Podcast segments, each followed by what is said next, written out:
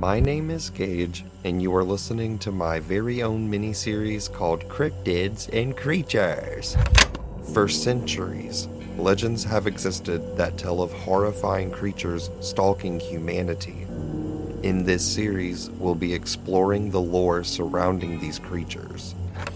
Do devils, demons, and monsters actually exist? Or are they simply fragments of our imagination, intertwined with our innate fear of the things that we don't understand? Who knows? By the end of this, you may decide that you actually believe in monsters.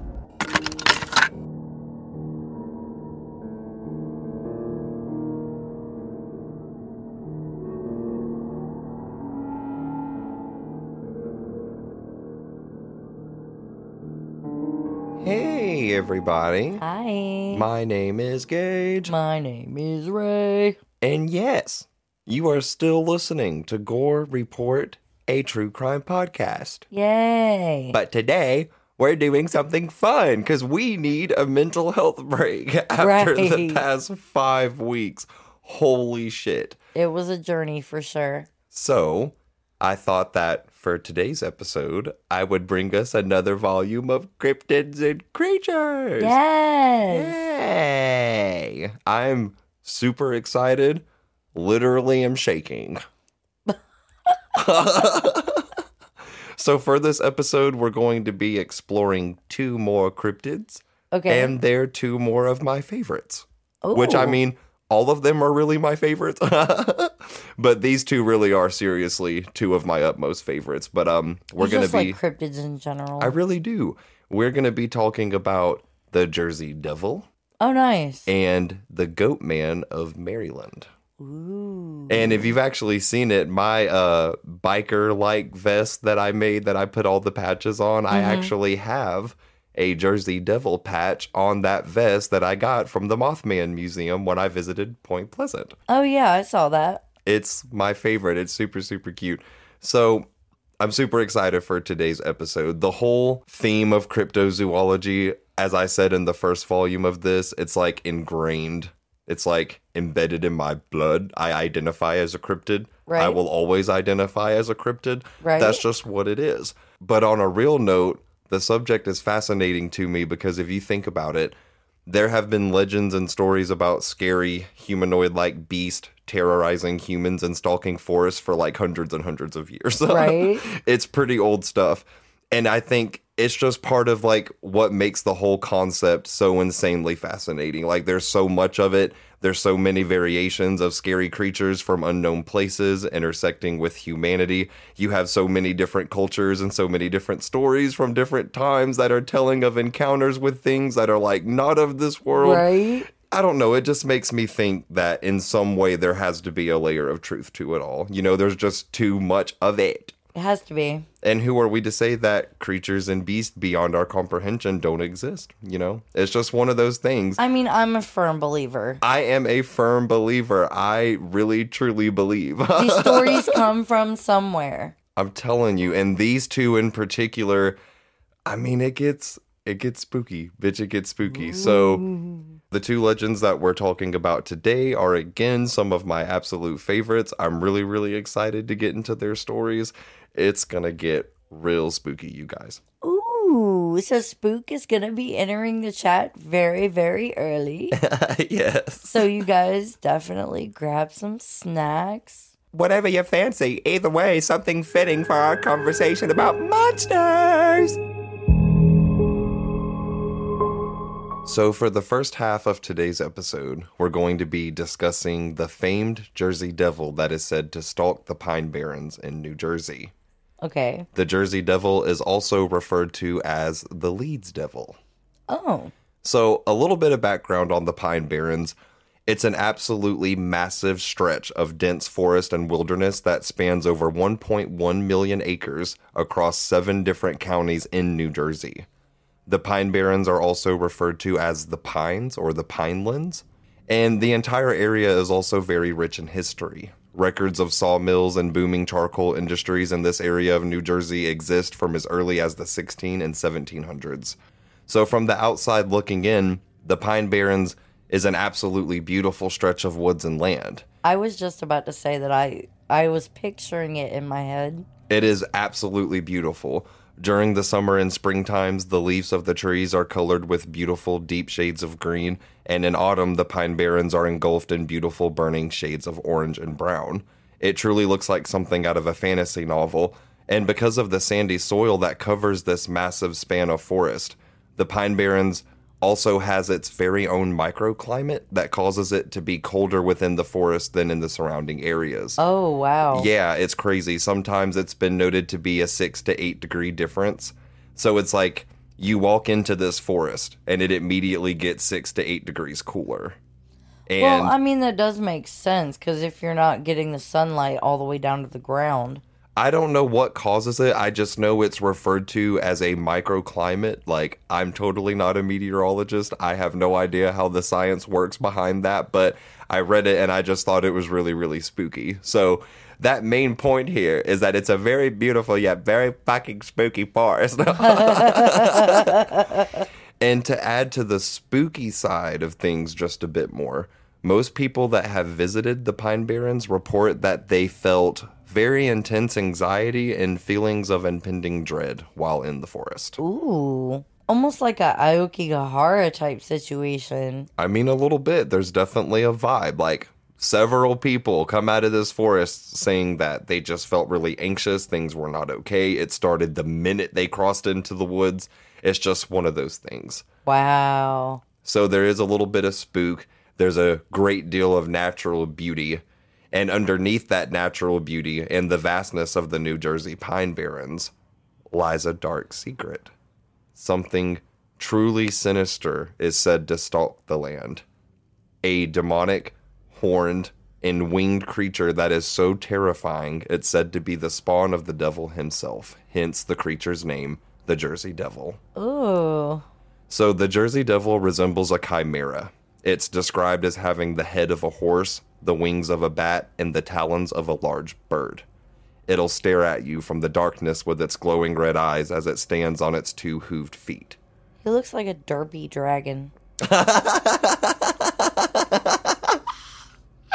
Oh my god, he kinda does. He is the epitome of what an animal looks like if you give a child pen and paper and tell them, look, this is what you're going to draw. It's gonna be a then you look at- horse headed, Right. goat legged, bat winged creature. The sketch of the Jersey Devil looks like something a child drew.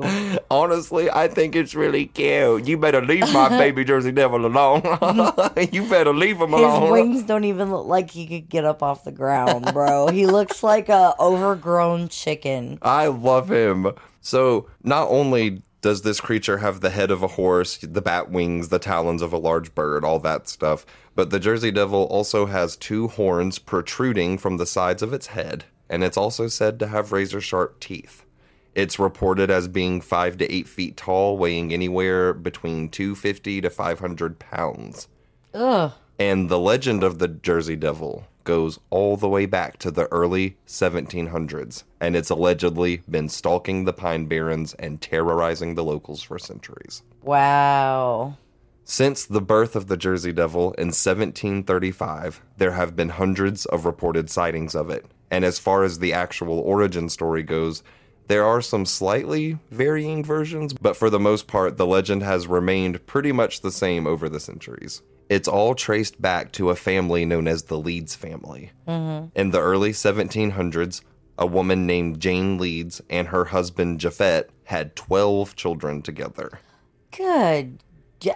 That's a lot of kids. Yeah. Uh, it was said that the Leeds were very unusual people. They didn't exactly have the best reputation within their community. Mm-hmm. So, Jane's father in law, Daniel Leeds, was at the center of some very scandalous things at this time, and it all directly, you know, contributed to the family's negative public image. So, basically, Daniel Leeds was an almanac publisher, and at the time, his competitor almanac publisher was Benjamin fucking Franklin, as in one of America's founding fathers and former President Benjamin Franklin. what? yes.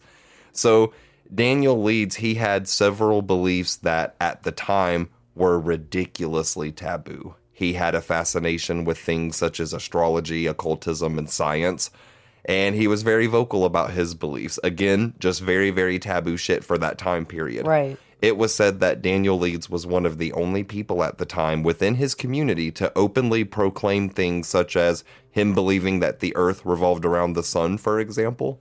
He would openly talk about how he believed in astrology and science and, you know, all this crazy shit for that time period. Right. And a lot of Daniel's beliefs went directly against the teachings of the church and the surrounding community, which, by the way, were entirely made up of Quakers.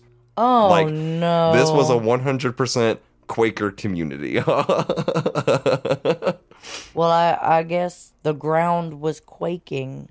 it was. It very much was. The ground itself was quaking. So when Daniel would publish his almanacs along with his information that he'd learned by studying astrology and all that other stuff, his writings were deemed by the community and the church as being blasphemous and entirely, quote, of the devil. Oh God. So over time, the entire Leeds family would be heavily mocked and ridiculed by the community. They gained a reputation in town for being literal followers of Satan.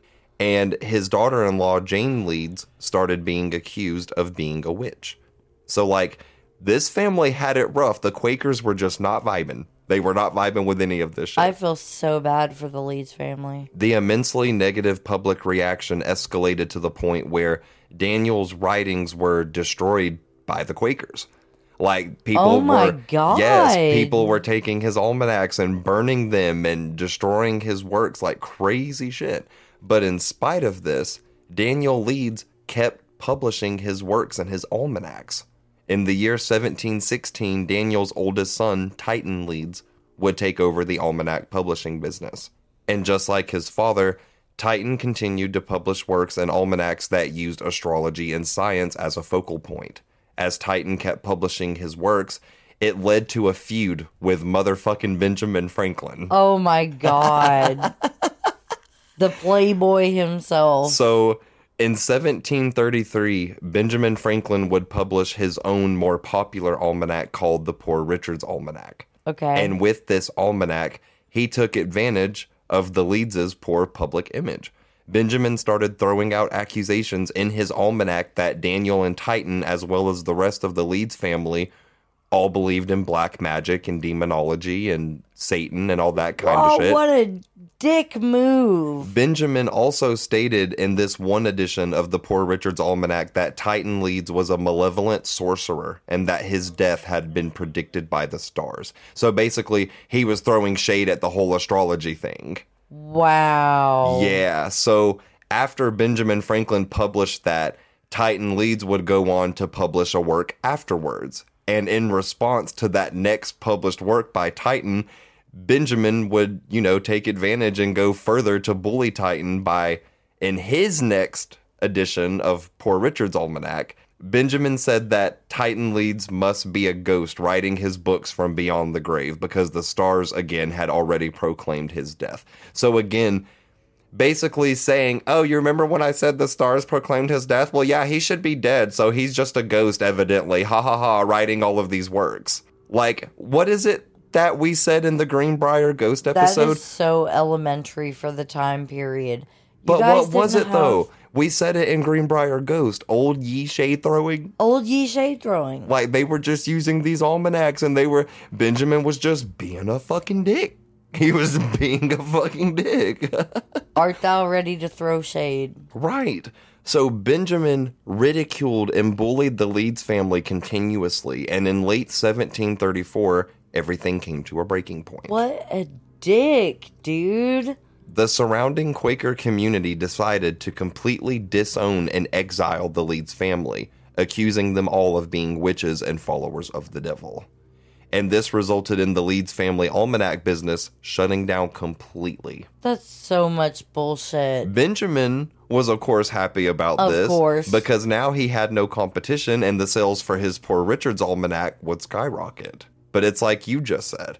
What about the Leeds family? They were now left with nothing and nowhere to turn to. They now had no business and they were exiled from their own community. The Leeds family would slowly isolate themselves from the outside and their reputation would never improve. Just for being smarter than the average person. I mean, right? They were like way ahead of their time, clearly. Literally, just being smarter than the average person, and everybody flips out. Oh, it's a witch trial. They must, you know, it's just. Mm. It's crazy shit. So all this fuckery would lead to Jane, Japhet, and their 12 children, the whole Leeds family basically, to move into a cabin that was located in a secluded marsh within the Pine Barrens. The area that they moved to is now called Leeds Point, which, fun fact, Leeds Point is a hotspot for Jersey Devil sightings. Oh, wow. Yeah.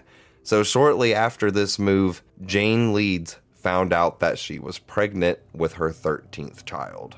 And there are some that believe that Jane was maybe even impregnated by a demon or the devil himself. Oh, shit. And as the legend goes, it said that Jane Leeds prayed to God, begging him to let her birth a child of Satan.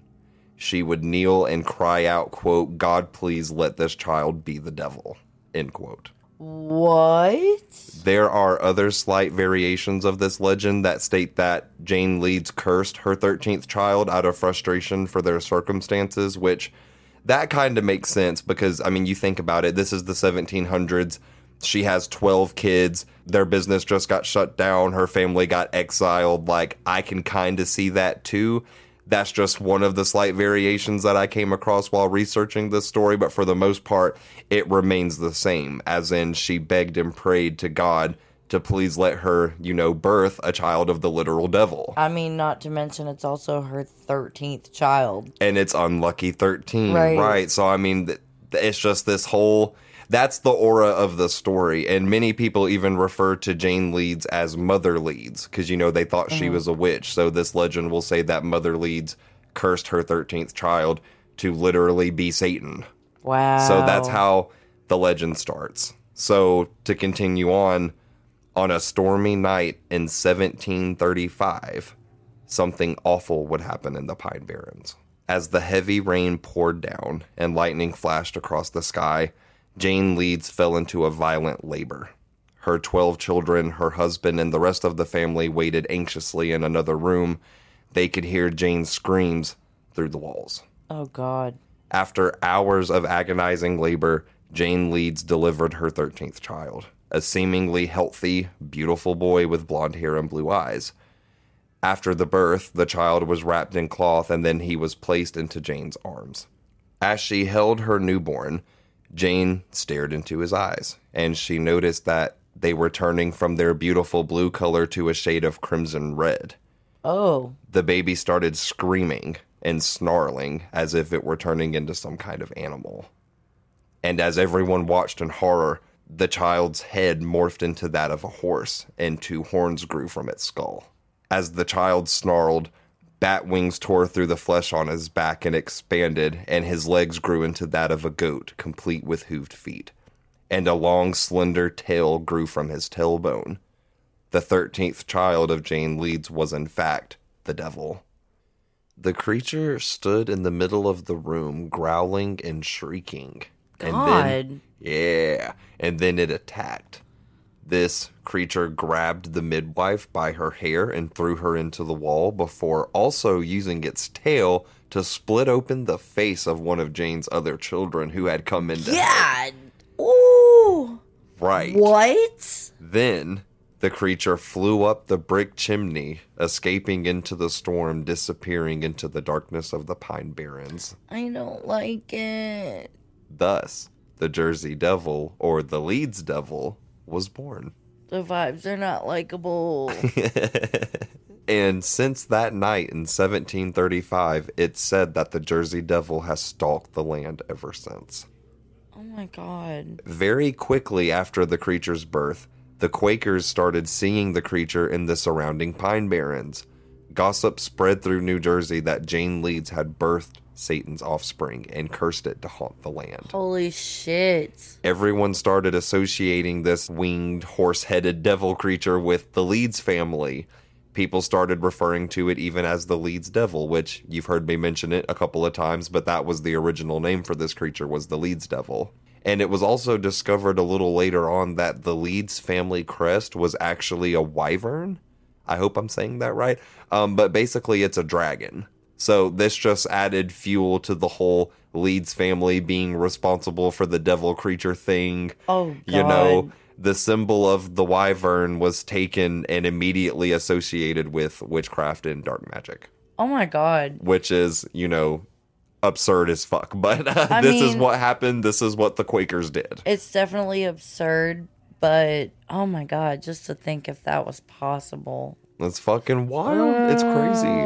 So, a little over a century after the birth of the Leeds Devil, a surplus of sightings started happening throughout the southern and western regions of New Jersey. The original story of how the devil had been born was passed down through the generations from one family to the next. And this sudden burst in sightings of the creature kind of revived the fear that it struck into people, if that makes sense. So, Yeah. this is the era in which the name Jersey Devil was eventually given to the creature. Oh my God, I just got chills. And sightings of the Jersey Devil are actually embedded in history in some pretty wild ways. Several government officials, police officers, and even various store owners in this time period of the early 1800s are documented that they had seen the Jersey Devil. There's recorded sightings of it. There are police reports that speak about large hooved tracks being found in the snow, tracks that seemed to have come from a bipedal animal. Oh my God. There are several farmers in this area that reported waking up to find their livestock decapitated and shredded to pieces. Ooh. And near their farmland, there would always be mysterious, large, hooved tracks found, again, appearing to come from a bipedal animal. Creepy shit. Bipedal meaning walking on two legs. right. So, super, super weird shit. Now, get this Joseph Bonaparte, who is the older brother of fucking Napoleon Oh my God. and former king of Spain during the era of the Napoleonic Wars, um, he had diary entries where he described seeing the Jersey Devil. Oh my God. Joseph wrote in his journal about a wild game hunting trip he was taking in Bordentown, New Jersey.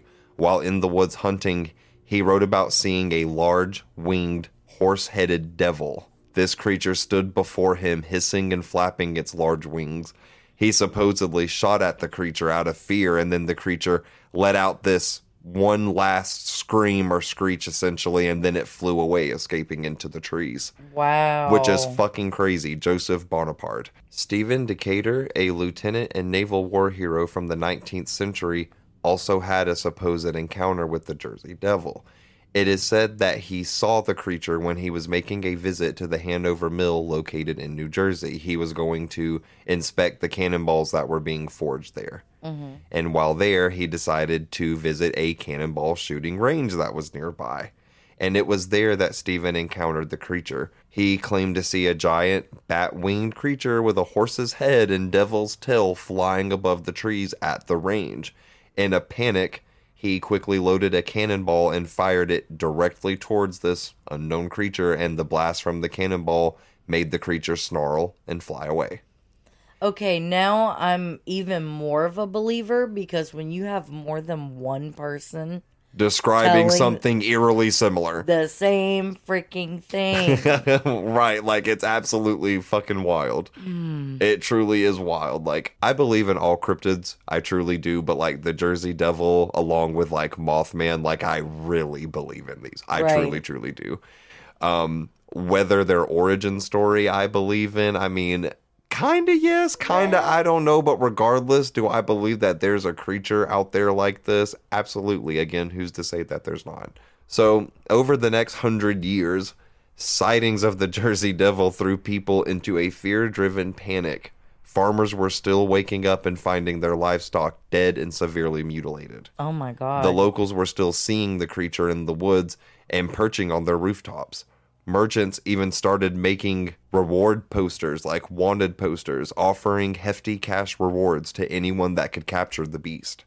And hunters became so consumed with killing the Jersey Devil that they started killing horses and other various animals and then mutilating their bodies to make them appear like the Jersey Devil. Oh my god. Like, yeah, there were even cases in which hunters were trying to sew fake wings onto dead animal carcasses so that they could then get that cash reward. What Like, it's really fucking insane.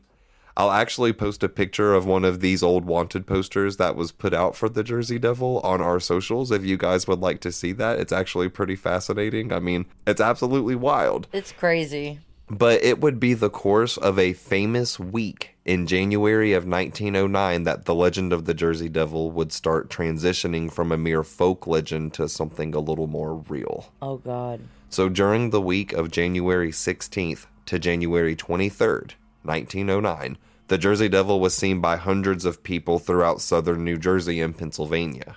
The creature was really making its presence known like fucking hardcore. Right. Newspapers all over the place were publishing hundreds of reported sightings during this week, and it sent the entire Delaware Valley, New Jersey area into fucking hysteria. Oh god. The first sighting that week to happen took place in Bristol, Pennsylvania. In the early morning hours of January 17, 1909, a police officer pulled over on the side of the road after seeing a large winged creature flying over the road. He reported that the creature was making a loud, blood curdling screeching sound as it flapped its giant leather like wings. Oh god. He shot his pistol at the creature a few times and it flew away into the wilderness. A man named William Cronk described in the January 22, 1909 edition of the press. He said that he was home eating dinner with his family when all of a sudden the shadow of a large winged creature appeared right outside the kitchen window, and he could hear the loud screeching and hissing coming from outside. When he ran outside with his gun, the creature was nowhere to be found. Only mysterious hooved footprints were left behind in the snow. Oh, that's so creepy. Right. Another incident that happened uh, that same week happened in Haddon Heights Township, New Jersey, where a trolley that was full of passengers was attacked by an extremely large winged creature. God. the passengers reported hearing loud screeching and snarling before a giant creature landed on top of the trolley, stomping on the roof, busting out windows, and putting dents in the top of it, like oh on the top of the trolley. Several passengers screamed in terror as this beast continued to stomp about and release, you know, these loud piercing screeches. It's fucking crazy. This got to a point where several schools in the Delaware Valley area closed down that week due to everyone fearing that this creature could just appear and attack at any time. Businesses started closing before sunset so no one would be out after dark groups of hunters started looking for the Jersey Devil avidly in response to a $10,000 cash reward that was eventually posted by the Philadelphia Zoo. Oh God. And it offered that $10,000 to anyone who could capture and kill the Jersey Devil.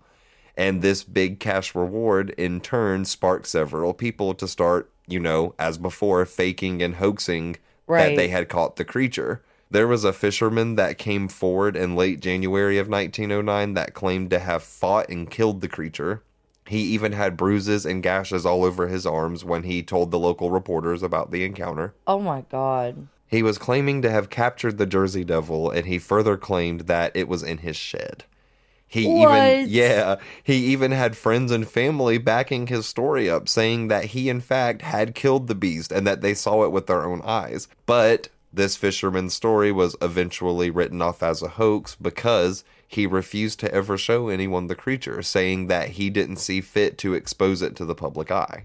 Oh. It was one of those. Fuck. But get this shit. This actually made me laugh super like the imagery behind this. It's I don't know. I can't I can't help it. It made me laugh. I just Okay. it's fucking insane. Like it goes to show just how crazy this shit got. But the most famous Jersey Devil hoax happened when a publicist for the Arch Street Museum in Philadelphia took complete advantage of the hysteria surrounding the Jersey Devil Oh, at this time. His name was Norman Jeffries, and he published false stories claiming to have captured the devil. He told the townspeople that it was being kept in the basement of the museum. So when people started lining up outside to see the creature, this man actually let everyone in to see a painted kangaroo with fake wings attached to its back. Oh my god. Needless to say, no one was happy about it, and it wouldn't be until 20 years after this that Norman would admit to the public that the whole thing was a hoax. So that was 20 years after. So when this happened, he finessed the fuck out of all of them. yes, he had people outside being like, "What the fuck?" Oh A- my god. a painted kangaroo with wings. Like, oh my goodness, I can't. I fucking can't. So that famous week in 1909 will forever be known as the time that the Jersey Devil was at its most active. It left a permanent impact on the entire state of New Jersey and its citizens. But the sightings never stopped.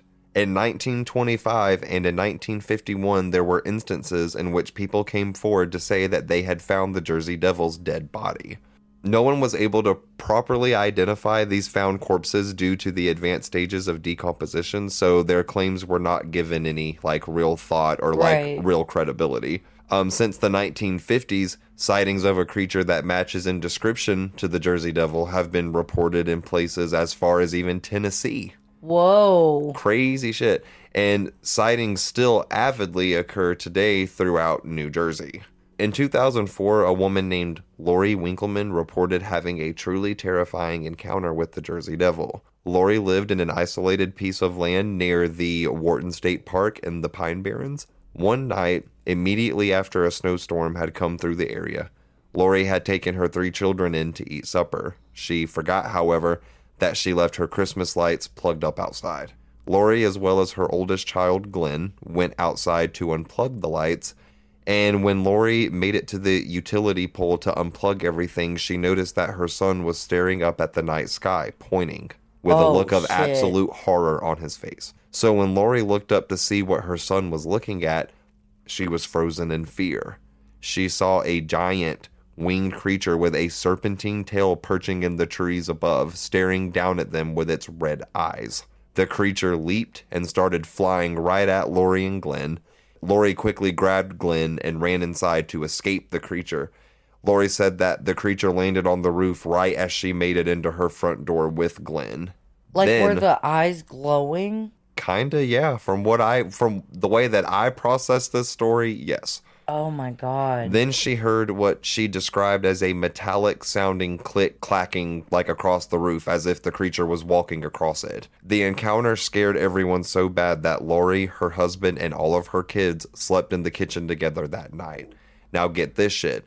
The following morning, Lori's husband inspected the roof and they found what seemed to be hooved footprints from a bipedal creature all over the place on their roof. oh my god. They photographed these prints and went to the media about the encounter. It's some super chilling shit. And, like, I don't know. I saw a picture of these tracks and it spooked me a little bit.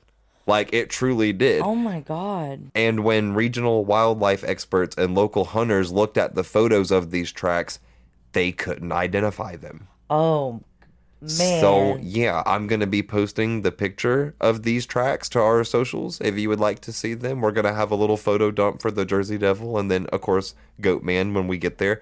But yeah, super creepy shit. Let me see it. You want to see them? I want to see it. Okay, let me show you real quick. These are the tracks found on Lori Winkelman's roof. Oh shit. Right. It is spooky. So again, I'll be posting that. You can decide for yourself what you believe, but uh yeah. One of the most recent sightings of the Jersey Devil came from a man named David Black in 2015. David said that he was driving past a golf course in Galloway Township, located in New Jersey, when all of a sudden, a giant winged creature moving through the trees caught his attention.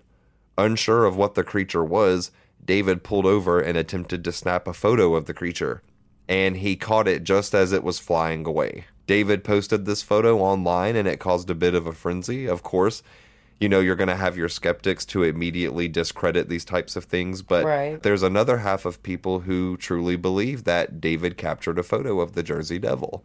And I will also be posting David's photo that he captured on our socials for those of you that would like to see it. Then, as I just said, you know, decide for yourself what you believe is fucking insane. The continued sightings of the Jersey Devil occurring over the centuries have definitely split the area of New Jersey into two groups of people. the skeptics, and then the people that believe wholeheartedly that the Jersey Devil is something far more terrifying and far more real than an old folk legend.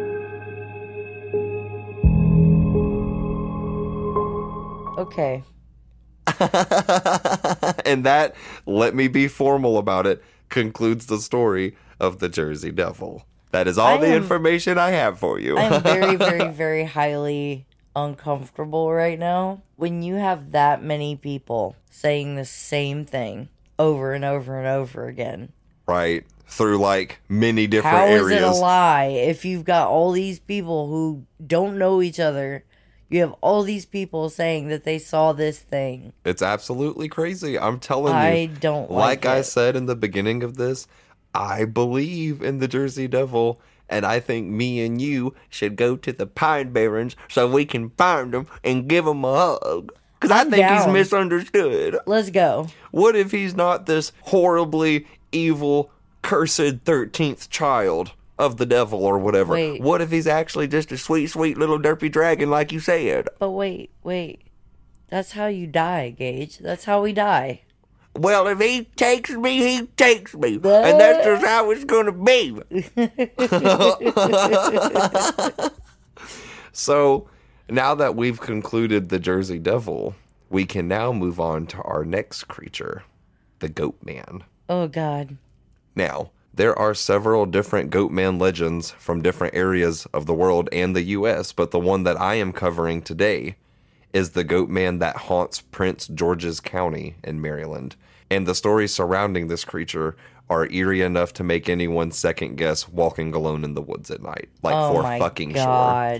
I mean, the Jersey Devil story creeps me out, but the Maryland Goatman story fucking creeps me out. Like it creeps me out. So, the mysterious goat man of Prince George's County is said to be a murderous, horned goat and human hybrid that wields an axe or a hatchet.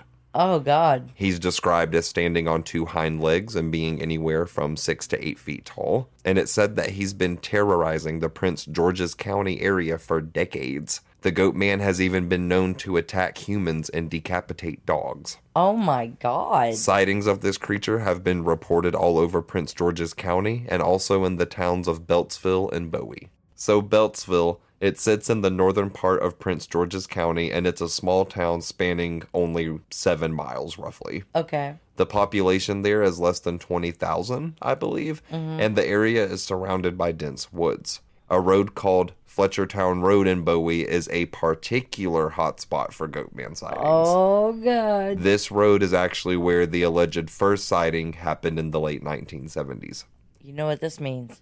Road trip. Road trip, Jersey Devil and Goatman, I'm so down. Right? I am down. But going back to Beltsville, because Beltsville plays a very important part in all of this uh, goat manery. Let me further explain a little bit about Beltsville. So it was named after Truman Belt. In 1835, he owned the Locust Grove Plantation, and he was also responsible for one of the first railroad systems to be built in Prince George's County. Mm-hmm. This railroad was the B&O, or Baltimore and Ohio Railroad. This railroad connected Baltimore and Washington, D.C. by railway. And this, along with the Washington Baltimore Turnpike, was the start of Beltsville becoming a thriving community with focal points on agricultural research. Okay. The railways are also heavily responsible for Beltsville's growth and development.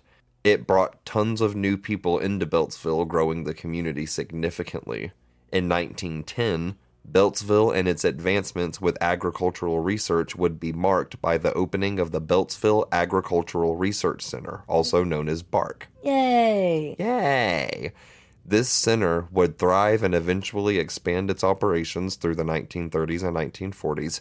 And thanks to the advanced research that was going on in this center, it steadily became more and more famous. Beltsville was known for using livestock as research subjects since 1911. Oh man. Yeah. Dairy cows, pigs, hens, and even turkeys were all very common animals to be tested at this center, and different types of plants and disease causing bacteria were also tested heavily at the Beltsville Research Center. Okay, so if it's for research purposes on how to better your livestock or whatever, I could get that. But testing on animals, I can't get with that. Uh, it's definitely not cool. And I'm about to further explain, I you know, in specifics. So, because it all plays a very creepy part in Oh, like all of this. Because what I'm telling you now about Beltsville and this research center, this is actual history. This is not part of the legend. This is actual history. So, some of the most known accomplishments of this center include the discovery of a new life form called a viroid which, if I remember correctly, is basically like a type of microorganism that predominantly affects plants. It's smaller than a virus, but it doesn't have either a cell wall or a protein coat. Mm-hmm. So, you know, I'm not a scientist, but, you know, that was a milestone for the BARC Research Center. I would say so. This center was also known for its advanced studies in the field of population genetics, which is a field within evolutionary biology and also a subfield of genetics. It deals with studying genetic differences within and among various animal and plant populations. Oh. Studies in this field include adaptation, speciation, and even population structure. Wow. So from 1930 to 1939, BARC researchers also observed and tested various drugs on horses, chickens, turkeys, and goats to see, you know, how they would oh, react to them. No. The Beltsville Research Center was also known for studying the modification of animal DNA in order to breed animals that were more fit to produce for the masses. Okay. Examples of this include hens that are genetically modified to lay larger eggs, and even dairy cows that are genetically modified to produce more milk. So, this place has a history of animal testing and DNA modification. And funny enough, that information becomes twice as creepy when you find out that the Beltsville Agricultural Research Center is where the most famous Goatman origin story takes place Oh my god. a lot of people truly believe that the Goatman was born or should i say created there I hate all of that though. Stop messing with nature. right Let that's what i'm nature be saying nature. you're gonna have murderous axe wielding goat men that are I- angry at humans I don't give a fuck what your degree says. Leave nature alone. right right But good God. that's not the same as like genetically modifying and you know doing all this other stuff Doing it for profit. Right.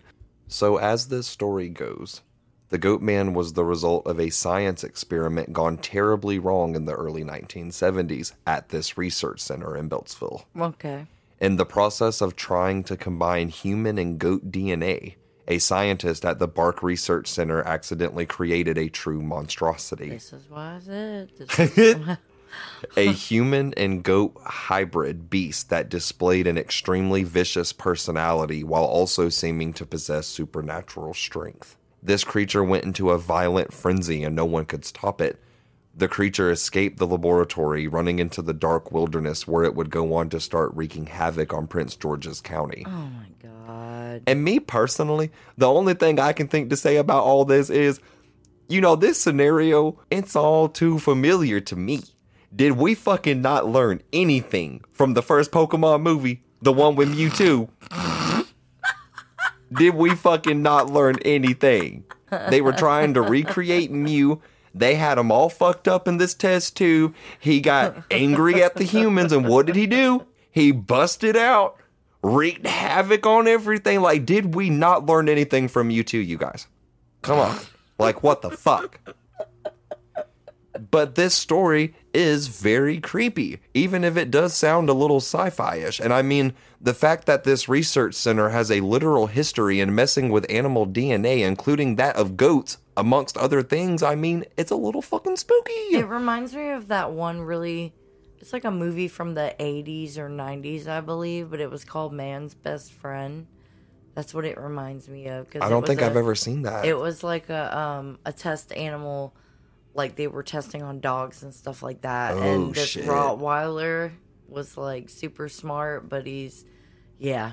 If I remember the title right, it is Man's Best Friend. I don't know any of the actors. I can't give you more than that, but that's, what I know.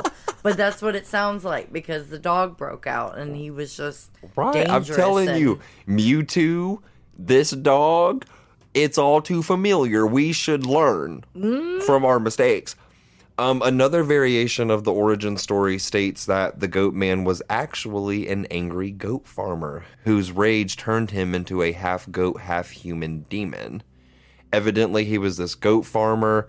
He loved his goats like they were his whole world, basically. A group of teenagers came and slaughtered his goats as he slept, and he woke up the next day to find that all of his precious goats were dead. So the story That's goes so that. sad. Yeah, the story goes that he basically, in rage, started wielding an axe and separating himself from humans, and then he just morphed into this angry half goat, half man creature that wanted to take revenge on humans. I so, don't believe the whole morphing thing, but I mean the scientist one sounds a little more plausible. However, yeah, the whole the whole science experiment gone wrong is by far the most well known version. Is so sad, Gage. Yeah, both of it. It's all of so it's really sad. All of this is really sad. We got a cursed thirteenth child, Derpy Yeah. Dragon Jersey Devil. Yeah. We got goats, goats in the labs, Mewtwo scenario flashback. Like it's just it's it is sad. It really is sad. Sightings of a vicious goat human like creature in Maryland can be traced as far back as 1957. Okay. During that year, several young couples and teenagers reported seeing a large human like beast standing on two legs, skulking in the woods around Prince George's County. One young couple in particular reported that a large beast standing on two legs attacked their car with a hatchet or an axe. Oh shit. The multiple sightings of this creature sent the citizens of Maryland into a panic. People started referring to this creature as the Goat Man, and the Goat Man started appearing to the locals more and more frequently. I don't like this. Throughout the 1960s and 1970s, sightings and violent encounters with this creature continued to happen. In 1971, a farmer in Prince George's County came forward claiming that one of his pigs had been killed by the goat man, and he claimed that he saw the whole thing. Oh man. This farmer said that he ran out to his pig pen after hearing a loud commotion. One of his pigs were squealing as if it were in pain. Oh. It was in the middle of the night, and the farmer said that he got to the pen and he saw a huge half goat, half human creature with horns and red eyes kneeling down, tearing the organs out of one of his pigs with its teeth. Oh my god. Also in 1971, one of the most famed encounters with the Goat Man takes place. So it was on November 3rd of that year, and a Bowie, Maryland resident named April Edwards was at home with her family and her dog, who was a German Shepherd named Ginger. April was 16 years old at the time, and she had some of her friends over that night to hang out. Okay. So while Ginger, the dog, was in the backyard playing, April and her friends were also out there just kind of hanging out and talking. And all of a sudden, the girls noticed something unusual in the field that sat beyond the backyard. It was the dark silhouette of what seemed to be a large animal covered in fur. The girls stared at the mysterious figure for a few moments, trying to figure out what it was, and this animal all of a sudden just stood up on its hind legs and started making a loud growling sound Oh no. crazy shit. The girls were paralyzed by fear, and they watched the shadow of this creature walk along the tree line, quickly disappearing into the night. So That's even a fuck no. that for is me. a fuck no for me, exactly. Even though the encounter had shaken the girls up a bit, they tried to keep it off their mind. When everyone went to bed that night, Ginger was left out in the backyard to sleep in her pen. That's where she slept. Why would you leave the dog outside if. But why? So the next morning rolls around, and April wakes up to find that Ginger is nowhere to be found. No. Initially thinking that Ginger just simply escaped her pen, April and her family went out to look for her, and one of the first places they looked was the nearby railroad tracks that sat a little ways past the backyard of their house. And sadly, this is where the search would come to an end. After spotting what seemed to be a ball of fur laying near the railroad tracks, April and her relatives realized as they got closer that it wasn't just some random mass of fur, it was actually Ginger's decapitated head. Oh my god. And the rest of her body was nowhere to be found, and it was never recovered either. oh my god. So this story spread very, very quickly throughout Bowie and the surrounding towns and cities. April and her family had made it clear that the night before Ginger was killed that they saw this giant furry creature standing on two legs right outside of their backyard. They believed that what they saw was in fact the feared goat man, and they also believed that the goat man was responsible for the gruesome killing of Ginger. I don't like it. I don't like it. The community became filled with fear and anxiety, and the attack was very quickly blamed on the axe wielding goat man of Prince George's County. So people started keeping their animals and even their children inside during nighttime hours after this incident. Everyone was absolutely terrified that this evil goat man thing could just behead them at Yeah. any time, you know? And it would be on November 10th, 1971, uh, when the Prince George's County newspaper published an article in their paper titled, quote, Residents fear Goatman lives. Dog found decapitated in Old Bowie. End quote. Oh my god. This article was written by Karen Hostler, and at the time she had already published some stories regarding mysterious creatures that appear in Maryland. This article in particular spoke about the brutal decapitation and killing of April's dog Ginger, and the possible connection to the axe wielding goat man that's said to haunt Prince George's County. This article also mentioned a surplus of other encounters that the locals had had with the goat man around that time. So, yeah, people are really, really becoming afraid. Right. Like, extremely. On November 30th of that same year, the Washington Post also published a story regarding the goat man. The headline read, quote, A legendary figure haunts remote Prince George's woods. End quote. And that article was really when the story of Maryland's goat man became sensationalized. It was broadcasted to the whole country, basically. Oh wow. But the horrifying encounters with the goat man continued for the people of Maryland. Shortly after the Washington Post headline was published, people all over Prince George's County kept reporting weird things that were happening to them. People reported that their cars had been vandalized. What? Yes, and graffiti even started popping up all over the place that would read things like, quote, Goat Man was here. And like, Oh lame. sh- shit like that. Realistically, this was all probably the work of some local teenagers that wanted to play pranks on everyone, but still, kind of spooky stuff. Like, if anything, what's scary about it is the note of hysteria. right. Hunters even started forming parties to go and hunt for the goat man regularly. A resident of Fletchertown Road in Bowie named Evelyn Johnson actually had to call the police several times to have them evacuate goat man hunters from around her house because all the hunters in their Oh trucks no. they were like blocking the road off and Evelyn was just frustrated as fuck with it. Like shit was getting crazy. Everybody was looking for this goat man. No. But the one thing that was reported the most at the time, even more so than the vandalized vehicles and the graffiti, was still sightings of a horrifying beast. And all the different accounts of the creature all match in description for the most part. Here we go again. Right. And the sightings have continued to plague Maryland, even into the present day. There's hundreds of terrifying goat man encounters that have been recorded from the 1950s to now. And even though the legend of this terrifying beast has been touched by time, the details still somehow remain consistent.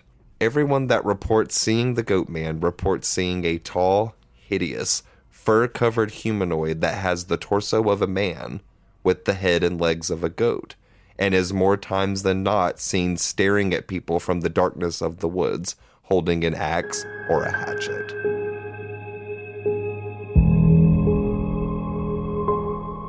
And that concludes Cryptids and Creatures Volume 2 The Jersey Devil and Goat Man. I feel like this entire episode, all I said was, "Oh my god!"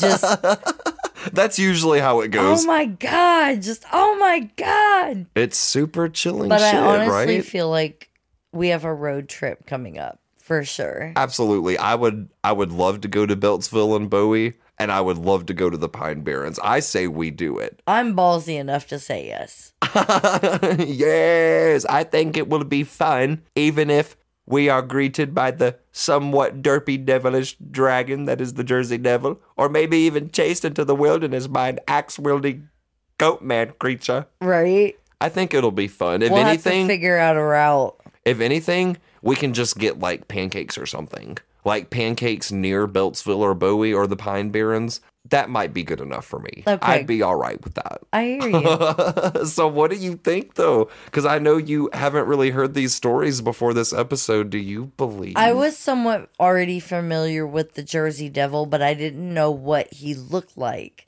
until until like I had noticed the patch on your jacket, but I was like, okay, it's like some something that I don't know of. That's fine. I'm cool with that. right, right, right. These legends really, really intrigue me. I don't know. I just no, when you showed me the picture and then you showed me the the hoof marks on top of the roof, I am not okay. Oh, I also need to show you the picture that David Black took of the Jersey Devil when he said he caught it as it was flying Right. away. This was the picture. What? I know you guys can't see it. I will be posting it on the socials. Yeah, yeah. It's It looks like a flying goat. goat. it looks like a flying goat. Again, you guys on Facebook and Instagram and Twitter, you'll be able to find our photo dumps for this case as usual. I had a lot of fun with this episode. Right? Honestly, I'm just so thrilled that we did not have to talk about Gacy or Bundy today. I'm telling you because I am so happy. My God, it feels good to do something a little less awful and a little more spooky, you know? right, right, but the whole process of covering Bundy for the past 3 weeks and then you covering Gacy for the past 2 weeks before that, it's just It's been a uh, lot. I am so glad that it's over. I was getting really emotionally like just Drained. frustrated. Right. And I Drained know, and frustrated because I was so sick of this man. but you know who the real MVPs are? All of you listening because you suffered with us for five straight weeks. So it was fun to do something a little spooky today. Hopefully, I'll have a volume three of this series coming semi soon. I definitely want to work on it a little more, but I'm freaking spooked. The Jersey Right? Devil and Goat Man, they're incredible. And I love them. I want to say that I am working on my own side project. I'm not going to reveal what it is yet, but I am working on my own side project and it may or may not be released soon. oh, your very own mini series. Yes. Ooh. So, yeah, you guys, this was a lot of fun. We hope you enjoyed today's episode. If you would like to follow me and Ray and all of our weird will, I have awesome news for you. You can do that. You can find us on Facebook at Gore Report, a true crime podcast. on Instagram At Gore Report Podcast. and Twitter. And don't forget our email, guys. Gore Report Pod at gmail.com. Yay! So, uh, before we go, I actually do have one final question for everybody. After listening to everything that I had to say, from the spooks of the Jersey Devil to the naughty nonsense of the Goat Man, my final question is Do you believe